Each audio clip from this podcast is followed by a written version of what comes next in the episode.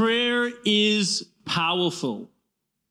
Prayer is powerful. In fact, I heard of this lady once who was living next door to an atheist. She was an old lady. They were in a flat and the walls were very thin. So he would often hear her pray. And she would just pray out loud. She'd pray in her, her, her room. She would pray in her flat. And the atheist next door used to get so frustrated at hearing these prayers. He would think that this old lady was crazy, man. She's like, who's she even talking to? She's nuts. She's loony. She believes in fairy tales. Anyway, one month, the month was getting really long, the money was getting really little. This lady was running out of food to eat, so she started really interceding. Oh Lord, oh Lord, I pray for groceries, I speak it, Lord, I claim it, Lord. She would pray louder and louder. Every day as the months go by, she started praying louder, and this atheist next door was going crazy. So one day he thought, you know what I'm gonna do? I'm gonna prove to her that her God does not exist. And so he went out and he bought a whole lot of groceries. He went and put it outside her flat door. He hid in the bush. She opens the door after he knocks. She sees all these groceries and she goes, Oh Lord, thank you for your provision. And he jumps out from the bush and goes, Aha! You think it's the Lord? It's me. It wasn't the Lord, it's me. I told you your God doesn't exist. She looked at him. Her mouth drops open. She runs down the street. Thank you, Lord. Thank you, amazing, God. You're amazing. He runs after her and says, Lady, I don't think you get it. I bought the groceries. Why are you thanking God? She looks at him and says, Well, I knew God would provide, but I didn't know he would make the devil pay for it.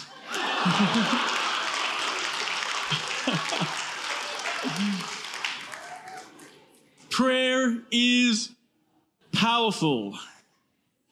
But that doesn't mean we don't struggle with it.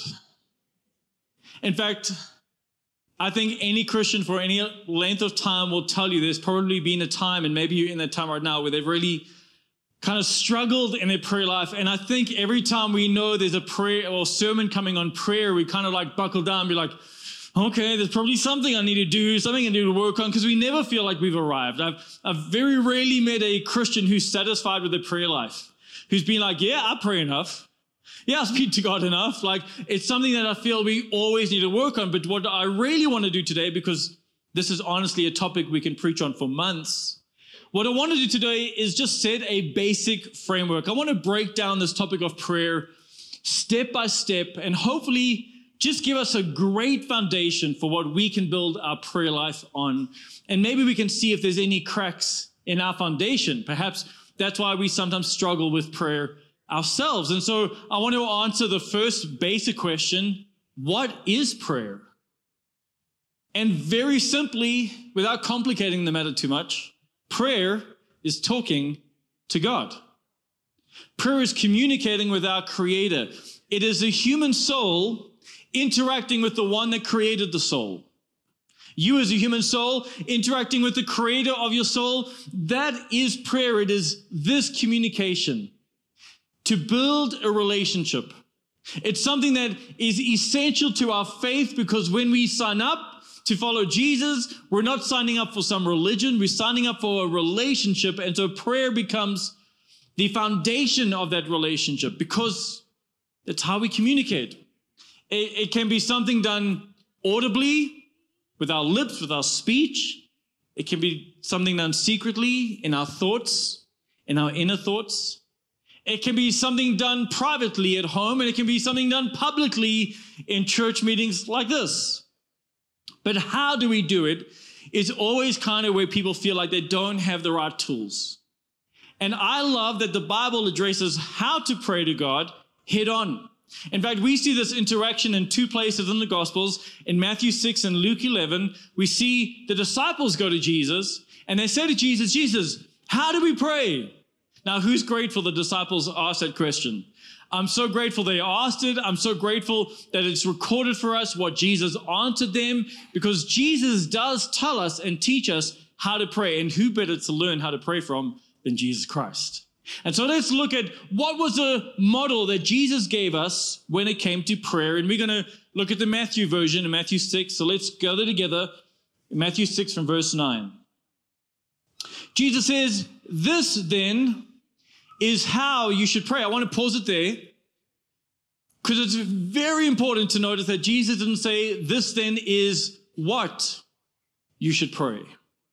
Jesus was not here giving us a prayer to recite, a prayer to memorize and mindlessly just quote when we feel like it. Now, there's nothing wrong with reciting it, there's nothing wrong with praying it, but that was not the intention of Jesus Christ. What he wanted to show us is how to pray. In other words, Jesus is saying, Here I'm giving you a template. I'm giving you a guide. I'm giving you an example to follow. And then Jesus prays this prayer, the most famous prayer in the world. Even non believers can pray the prayer, right? The Lord's Prayer. And it goes like this. And I want us to read it together. This is from the NIV version. So let's read it together off the screen. One, two, three. Our Father in heaven, hallowed be your name. Your kingdom come, your will be done on earth as it is in heaven. Give us today our daily bread and forgive us our debts as we also have forgiven our debtors. And lead us not into temptation, but deliver us from the evil one. Give yourselves a hand. Well done for doing that. Let's break down this template. We know that prayer is talking to God, but now Jesus is telling us exactly how to do it. And it's really important and significant that when we come to God, Jesus says you approach him as Father. Our Father. Those opening words mean everything. In fact, I believe that if you're going to grow in your prayer life, maybe you're not desiring to pray as much as you should desire to pray. I believe it really lies in these two words, our Father. Because when you believe that God, He's good and He's loving and He's kind and He's your Father, when you believe that he fully sees you and accepts you, when, when, you, when you believe that he has deep unconditional love to you, what it should do, that belief should force you and push you into communication with him because you know you have a good dad who's on your side. You have a good dad who's fighting for you. You, you have a good dad who sees you. You have a good dad who plans for you. So this whole idea is that I have this good father and knowing this should push me, should increase my desire to speak to him. There's several reasons why you might not desire to pray as much as you should. One of the reasons is pride. Everyone say pride. You see, if I believe that I don't need God and I can make it through the day without Him, I'm strong enough and smart enough to do this alone, well, guess what? I'm not going to pray because I, I don't see my need for God, so why pray? A second reason why I might not have such a desire to pray is a lack of faith. Everyone say lack of faith. If I don't believe God's really going to do anything with my prayers, if I don't believe He is really going to listen or really going to hear me or going to respond, why would I pray?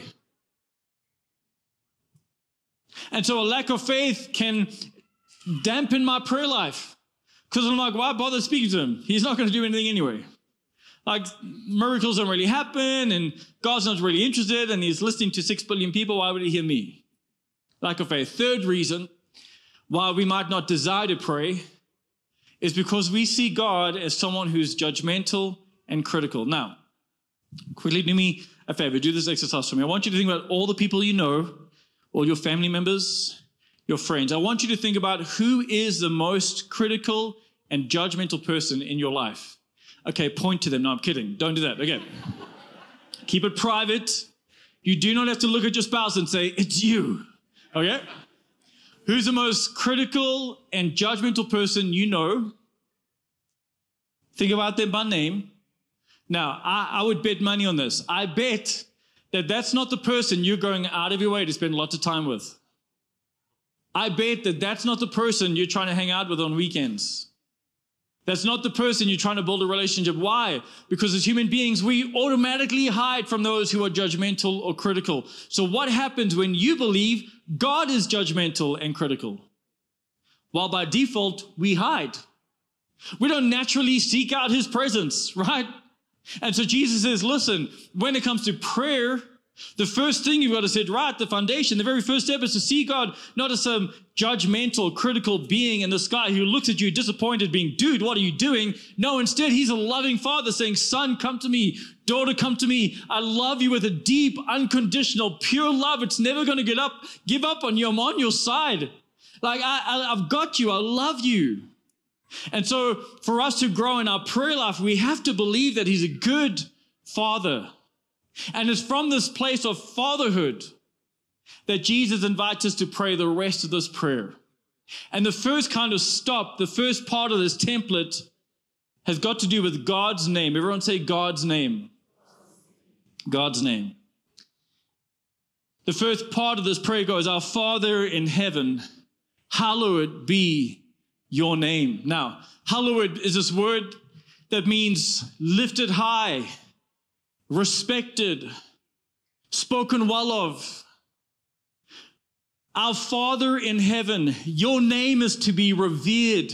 Your name is to be respected. You see, we can come into the throne room of God boldly, but we should not come in disrespectfully. We should know who our Father is. Yes, He's our Father, but our Father is the King of Kings. Our Father is the Alpha and Omega. Our Father is omniscient and omnipresent. Our, our, Father is more powerful than anyone else. Our Father has all sovereignty and all authority. He's holy. He's pure. And so the Bible says that the fear of God, that's the beginning of our wisdom. And so we acknowledge He's dad, but we come in with a sense of respect for who our dad is. We don't come flippantly. We don't come to God setting ourselves above him as if he was created to serve us, as if he was created to worship us. No, we come humbly knowing that we've been created to worship him, that we've been created to serve him. Our Father, hallowed be thy name. And in doing so, we join with heaven. We're told what happens in heaven 24 hours a day in Revelations 4 8, that God's name is being revered. It says, Holy, holy, holy is the Lord God, the Almighty, the one who was and who is and is still to come. This is what's happening in heaven. And when you and I start to pray and we start to revere and respect and adore and lift high the name of God, we join with the voices in heaven. We bring heaven to earth. Because that's not what's happening on earth. The Bible tells us what's happening on earth. In Isaiah 52, verse 5, it says, My name is blasphemed all day long. That's what's happening here on earth. But when you and I pray, we join with the voices of heaven. We, we revere God. We respect Him. We lift Him high. And so that means as we pray, when we say, Our Father, Dad, God, there's no one like you. When we pray, we start to say, God, you are the King of Kings. God, you are magnificent. You are sovereign. You are beautiful.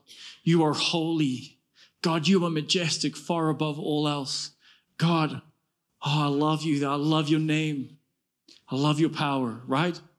That's the first part of the prayer. We acknowledge his father, but then we acknowledge his sovereignty. We lift his name on high. You know, I sometimes do this with my kids uh, especially when they're saying grace.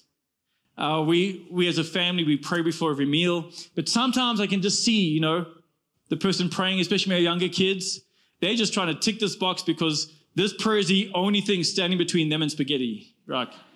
And she's like, Jesus, thank you for the food. Amen. right? And so when I see that happening very often with my little kids, I'll be like, whoa, whoa, whoa, whoa, whoa. Can we try that again? And this time, I want you to remember who you're speaking to. In fact, let's close our eyes, I said to them. And I want you to just picture God on the throne, picture his majesty, picture how big he is and how powerful he is. Okay, now thank him for the food. Our Father who art in heaven, hallowed be thy name. I'm not going to speak to you flippantly. I'm not going to forget who it is I am speaking to. That's kind of the first part of this template. The second part is God's will. Everyone say God's will. We, we get this from verse 10 where it says, May your kingdom come soon, and may your will be done on earth as it is in heaven. Do you know that as you live, you're probably doing something to build your little kingdom? We all have little kingdoms. We're putting our, our money, our effort, our resource, we're putting it into building our little kingdom on earth, and we all have a will. We're born with a strong will. And so, what God is saying is that as you come to me and acknowledge that I'm Father and you revere my name, what I want you to do before anything else is I want you to subject your kingdom and your will to mine. This is a prayer of submission to say, God, in this moment, as I approach you, as I speak to you, I'm putting your kingdom and your will above my own. It's not natural for us. We have a selfish nature. Right? And that's why we got to do this when we approach God to say, God, right now in this moment, it's not about me. I mean, it's not about my kingdom, it's about yours. And so let, us look into those two things. First of all, kingdom. Everyone say kingdom. We get a glimpse of how this kingdom works in John 3 3 with Jesus' interaction with Nicodemus. It says in John 3 3, Jesus replied, I tell you the truth, unless you are born again, you cannot see the kingdom of God.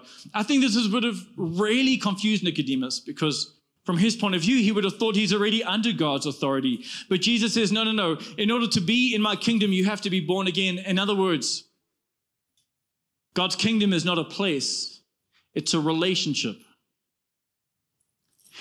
And putting your life in God's kingdom means you're willing to take everything that makes you you.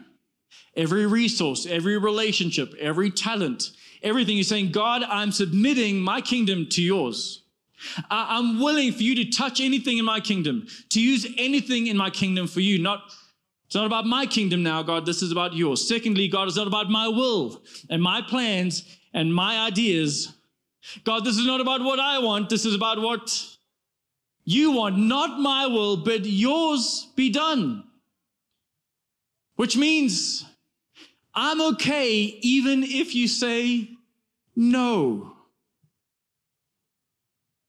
I'm okay even if you say, wait. I'm okay even if you say, Lord, not now. Because can I remind you, church, that the purpose of prayer is not to inform God about anything. You've never informed God about a thing. God does not only hear about your problems when you bring it to his attention, he knew about those things when he laid the foundations of the world. God doesn't just discover it when you mention it. No, He's already known about those things. And so we have to think about what is the purpose of our prayer because the purpose of our prayer is not just about getting answers and getting our way. In fact, for some of us, we're praying desperately for deliverance from our situation, deliverance from our pain, deliverance from our heartache, deliverance from our stress, but perhaps God's will is not to deliver you from that thing, but rather to deliver you through that thing. And so sometimes His will is going to be no, or His will is going to be wait. Not every problem in your life is one that God wants to solve. You see, prayer is not about God's intervention all the time. Sometimes it's just about God's invitation for us to see things God's way and to think things the way God thinks about them. Because let me remind you, guys, even if God tried to explain everything that was going on in your life to your satisfaction, you still wouldn't be satisfied. Because all that would do would increase your need for control. Right? So all it would do is hide in your need for control. And you say, God, tell me more. I want to know more. Well, I want to remind you that in this relationship with God, you are on a need to know basis. Look at someone and say, You're on a need to know basis. And so we come to God saying, God, I don't know it all. And I understand you're not going to tell me it all. That's why I need faith. And so I come first before I request anything. I first come and say, You are my Father. You are far above all else. You are powerful and mighty. And as I come to you with the needs I'm about to bring, I first want to say, God, this is not about me. This is not about my kingdom. And this is not about my will. And it's from this posture of humility and submission that we go to the next part of the template, which is God's provision. Look at someone and say, God wants to provide. He wants to provide. It says in verse 11, Jesus teaches us to pray, Give us each day our daily bread.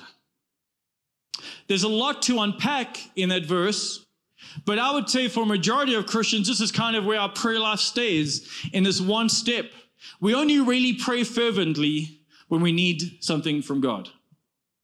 I call it the really, really prayers. God, I really, really need some money. God, I really, really need a job. God, I really, really need a girlfriend. God, I really, really need that parking. Like it's in those moments of like, okay, I'm to pray with everything now because Lord, now I really, really, really, really, really need it. And then we, when we don't see God responding the way we think he should, it can even stop us from praying.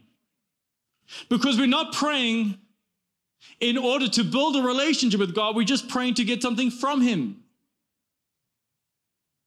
And actually, true prayer is not about praying to get something from God, it's about building a relationship with this God from whom everything comes. It's, it's prayer, true prayer should be about intimacy, communication, relationship. It should not be just about getting, but there is an element where God says you can ask, because if you don't ask, you don't receive. So I want you to ask, but I want you to ask from this position first, where you said, Lord, your kingdom first and your will first. And it's only from that place now you ask. But many people aren't asking because they want to know the Father more, they just want more from the Father. And that isn't good prayer.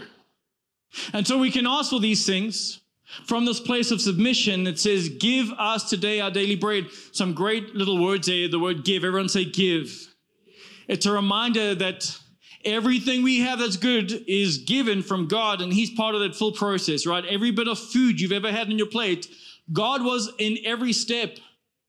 It was His will that that seed is formed. It's His will that it grows in the in, in the ground. It's His will that it produces fruit. It's his will that it gets to your house. It's His will that it lands on your plate. It's His will that your body is able to digest it. The only reason you have anything is because of God. Give us, Lord, give it to us, Lord. We acknowledge it comes from you. Then it says, Give us our daily bread. Now, we know in the original language, bread was a metaphor for the things needed to live. This is what God says you should ask for the things you need to live. What, what do you need to live? For some of you, it's like, Lord, give me a, a, roof over my head. Give me some food on my plate. Give me some clothes on my back. But I do kind of love that the Bible, you know, Jesus didn't teach his disciples to say, Give us today our daily steak. Right? I mean, yeah, that would be nice, but give us today our daily bread. In other words, what God's promised to do is take care of your needs, not your greeds. Now, does that mean that prosperity isn't on the cards for some of you? No. For some of you, that's God's plan, for you to be very prosperous financially, but that's not God's plan for everyone. God has promised to take care of your needs, and He tells you to ask God for your needs. And I love the words that Jesus uses here because He makes it unselfish. Give us today our daily bread. Everyone say us. Say our. Do you hear the community in that? How do we normally pray? Lord, give me today my daily bread. That's not how Jesus. Jesus was interested in the community. In other words, as I'm praying for my needs, I have to hold it in light to the needs of those around me. What I'm praying is, Lord, would you give us as a church, would you give us as a community our daily bread? Lord, there are brothers and sisters amongst me who have nothing, who have less. God, I have concern for them. I'm praying for them. Give us today, Lord, our daily bread. This is not a selfish prayer for you. This is a prayer for the community that God would bless his children, that God would bless his church, that God would bless your brothers and sisters that are in Christ. Give us today our daily bread. And he makes it a daily bread because God wants us to rely on him every day. He doesn't want us in a position where we're like, well, don't worry about it today, God. I've got this. No, no, no. Today. Give us today, Lord. I'm going to wake up and today I'm reliant on you. I need you today. God loves it when you're in that place. Daily reliance on him. So give us today our daily bread, God's provision. And once you have brought your needs and requests to God, not just for you, but for the community, then it takes it to the next phase of this prayer God's forgiveness. Everyone say, God's forgiveness. In verse 12, it says, And forgive us our sins. In the book of Luke, it uses the word debts. Forgive us our sins, forgive us our debts for we ourselves forgive everyone who is indebted to us. What is sin? What is debt? Well, the debt that we have to God and the debt we have to others is to love. To love the Lord your God with all your heart, soul, mind, strength, to love your neighbor as you love yourself. Jesus said all the commands could be summed up in this. You have a debt to love people. And when you don't love God well, it's a sin. When you don't love others well, it's a sin. In other words, Even an admission or not doing a good thing is a sin. And so the Bible says there are some debts you have towards God. You have not always loved Him well. And there are debts you have towards other people. You have not always loved your enemy. You have not always walked well with them. And then it says you're also a debtor because guess what? There are people in your life that haven't loved you well. This is one of the hardest things about relationship, guys, is that people just fail our expectations. They don't match or meet their obligations in our relationships. And we walk away just thinking, man, you disappointed me. You let me down. You hurt me. You scarred me. You abused me. I have debts against you. What do we do with these debts that we have against God and that others have against us? Well, the answer is we come in an attitude of forgiveness and we give both to God. We say, God, forgive me where I have loved badly. Forgive me where I've loved you badly and I've loved others badly. And Lord, those debts that I have against them for all the ways they have failed me, I forgive them too. And again, the whole attitude of this is in community, forgive us our sins as we forgive those who have sinned against us. It's, it's all about community. In other words, we're kind of saying, God, forgive me for not loving you enough and forgive her for not loving me enough. This is a prayer I pray. Forgive me for what I've done, forgive them for what they've done, Lord. We call on your forgiveness. Now, do you need to pray that prayer to be forgiven of your sin? Actually, your sin's already been dealt with, right? Your sin's already been paid for. The scripture's clear on that. So what's happening in this prayer is that we are clearing up the air. Because we know even as we approach our Father, we don't come in condemnation. There is no shame. There is no judgment. But I realize, just like in a human relationship, if I offend you, do something against you, it hangs in the air and it affects how I treat you until I clear it up. And so this is what we're doing in our prayer to God. We're just clearing it up, saying, God, I know I messed up there and I know I did this, and I'm just so thankful that you forgive me. And because I'm so thankful that you forgive me, I forgive them. God, I have not loved you well, and they haven't loved me well. But because you forgive me for not loving you well, I forgive them for not loving me well. And the only time you don't have to forgive them is when you did it well with God. When you stand before God and say, God, I loved you perfectly. I did everything well. I loved everyone right. Well, that's never going to happen. Which means every time we come to God, we have this attitude of God, I haven't loved you well.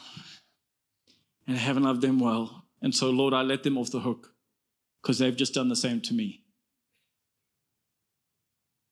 After we've brought our needs to God, we acknowledge our need for forgiveness and our commitment to forgiveness. And that brings us to the final part of this template is God's deliverance. Everyone say God's deliverance. And lead us not into temptation, it says, but deliver us from the evil one. So similar to the prayer that Jesus prayed in the Garden of Gethsemane, where he said, Watch and pray that you may not enter into temptation. You see, temptation's always going to be there. You will never be so spiritually mature that you won't be tempted. That would be like pretending that gunpowder couldn't be caught on fire. No, you have it in you. You have the propensity for sin, it's in you, right? So all of us will be tempted. Jesus was tempted. So you're never going to get to the spiritual, uh, a level of spiritual maturity where you don't get tempted. But the prayer is to keep us from indulging in the sin to keep us from entering into the temptation. So you will be tempted, but the prayer is, Lord, keep me strong, grow in me that that fruit of self-control that I can say no, that I can see the way out that you provide me from this temptation. Lord, I, you know the temptations I face. You know the, the way the devil trips me up. Lord, would you protect me? Would you deliver me from the plots of the evil one? Because there is a devil who is scheming to get you. He's planning to trip you up, and you know that he knows all the ways, all the buttons to push. If it's worked once in your life, he just does it again. That's why we often feel like we're on a cycle in our faith. We just keep falling for the same things. So we pray, Lord, protect me from that cycle. Protect me from the schemes, the arrows of the enemy. Deliver me from that evil. And so we do this consistently. We come to God and we say, Our Father, hallowed be your name. Oh Lord, I love you. There's no one like you. God, I'm more interested in your kingdom and your will than mine. And so here are some of my needs that I submit to your kingdom. I submit to your will. And God, I'm just so grateful you forgive me. And because I'm grateful, Lord, today I forgive them. They messed up as bad as I did, Lord. And so protect me, Lord, when I'm tempted to lust and get angry and hold into bitterness and all these things. Just protect me, God. Deliver me from the evil one. In Jesus' name, we pray by the name of Jesus because that's how we enter in. Amen. And we do that as a basis for our prayer. We do it consistently and we do it because there's power in our prayer. Things change when we pray. The spiritual realm is impacted when we pray. There isn't a single prayer God doesn't hear. There isn't a single prayer that He doesn't respond to. He's not Santa. He doesn't ignore you when you've been a naughty boy or a naughty girl and pay more attention to you when you've been really good. No, no, no. He's loving. He's inviting. He hears every single one. And this is what Paul says in the book of Philippians 4, verse 6 and 7. Don't worry about anything. Are you worrying right now about something? Well, it might be a sign you're not praying about it. Because Paul says, instead of worrying, instead pray about everything. Everyone say everything. And if you look at that word in the original language, you know what it means? Everything. Amazing, isn't it? Everything. Tell God what you need and thank Him for all that He's done.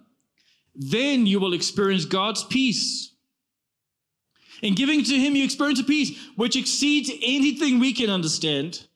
His peace will guard your hearts and minds as you live in Christ Jesus. Church, this is a power of prayer. To bring God everything, your big needs and your small needs, the things you've never spoken to anyone else about, the things that are bugging you, the things you're celebrating.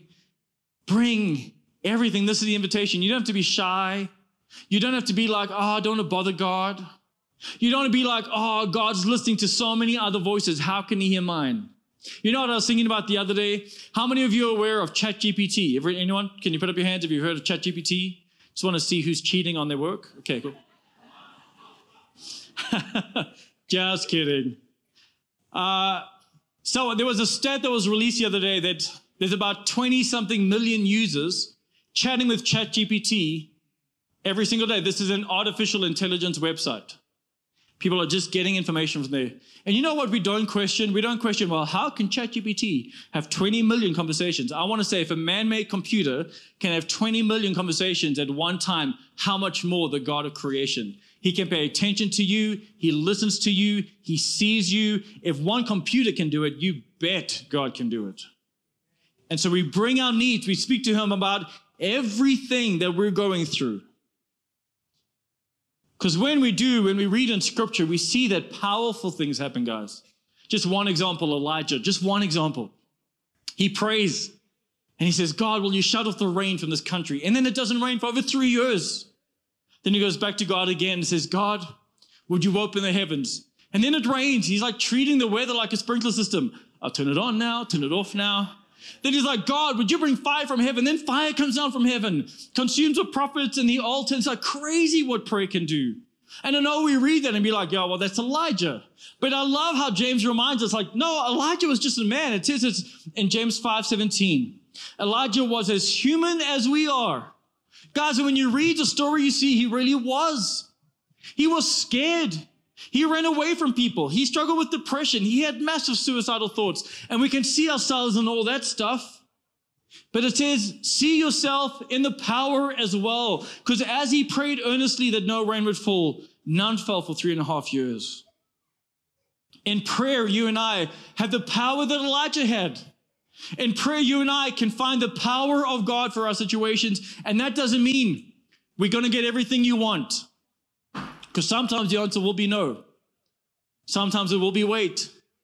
But if you don't ask, God will never respond. And so we keep on asking because you have a job to do and God has a job to do. What's your job? Your job is to pray and to ask. God's job is to respond. We don't get involved in God's job. We just do our job well. So I'm going to ask by faith because you've told me to, Lord. You've told me to pray big prayers and bold prayers. I'm going to do that by faith. What you do with my prayers, it's up to you. But I'm going to do my part. So bring your part and do it every day. In fact, don't stop doing it. It tells us in 1 Thessalonians 5:17. Maybe you didn't know this, but today you're going to leave with a memory verse.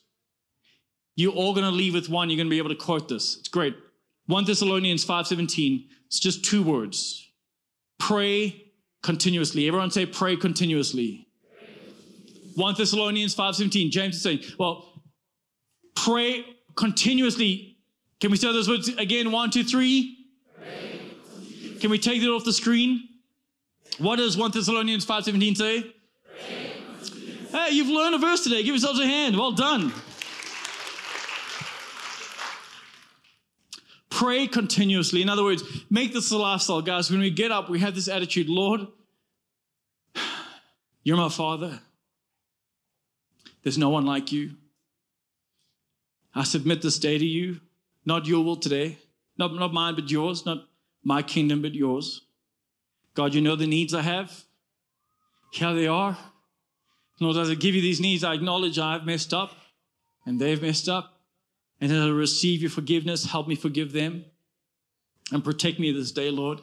And then you keep on talking, you keep on walking, you keep on communicating, and you do not give up because you know that every prayer you say, God hears and He responds and He moves. So you do your part well, knowing that God is doing His part well.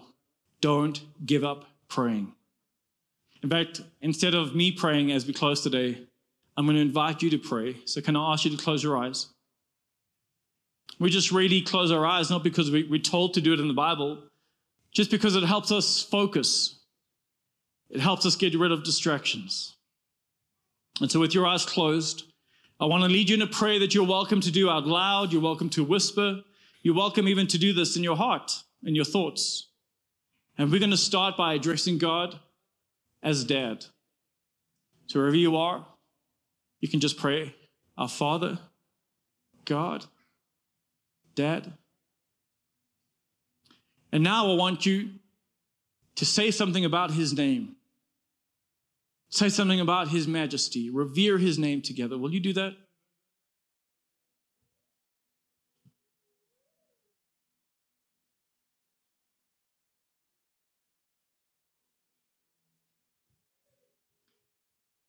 Want you now to pray a prayer of submission.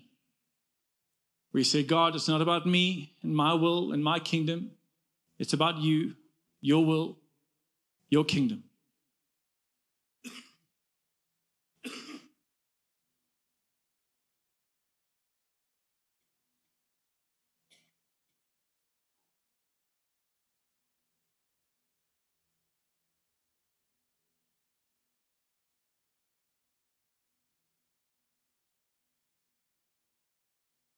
Now it's time to bring your needs to God. What's a need in your life? What's a need in your heart? Where would you like God to intervene? Where would you like Him to step in? Speak to God about your needs.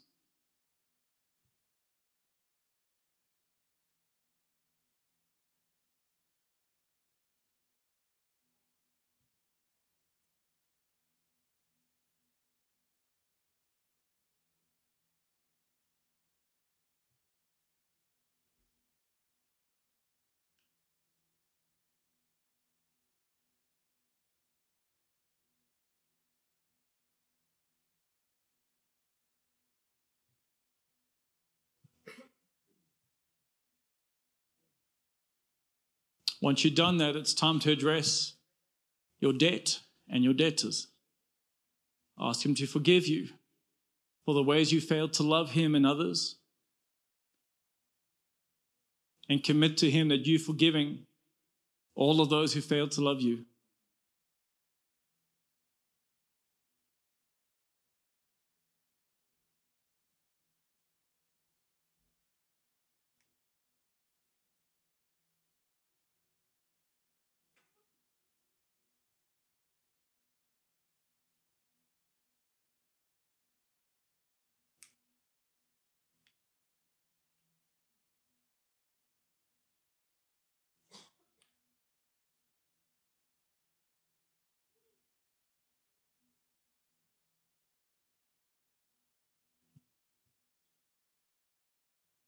And now it's time to ask for protection. Ask Him for freedom from that sin that keeps tripping you up, that habit that keeps trapping you, the temptation you keep falling for, the temptation to get angry, the temptation for lust, to do things you know you shouldn't do. Ask Him to deliver you from that evil in your life.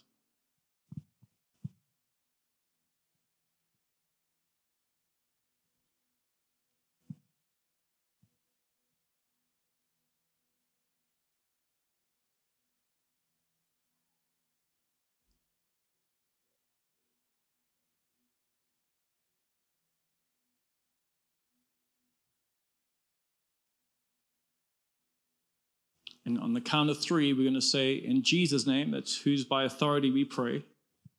In Jesus' name, amen. One, two, three. In Jesus' name, amen. I hope you can incorporate it into your daily life. Thank you for praying a bold prayer today. Let's give God the glory.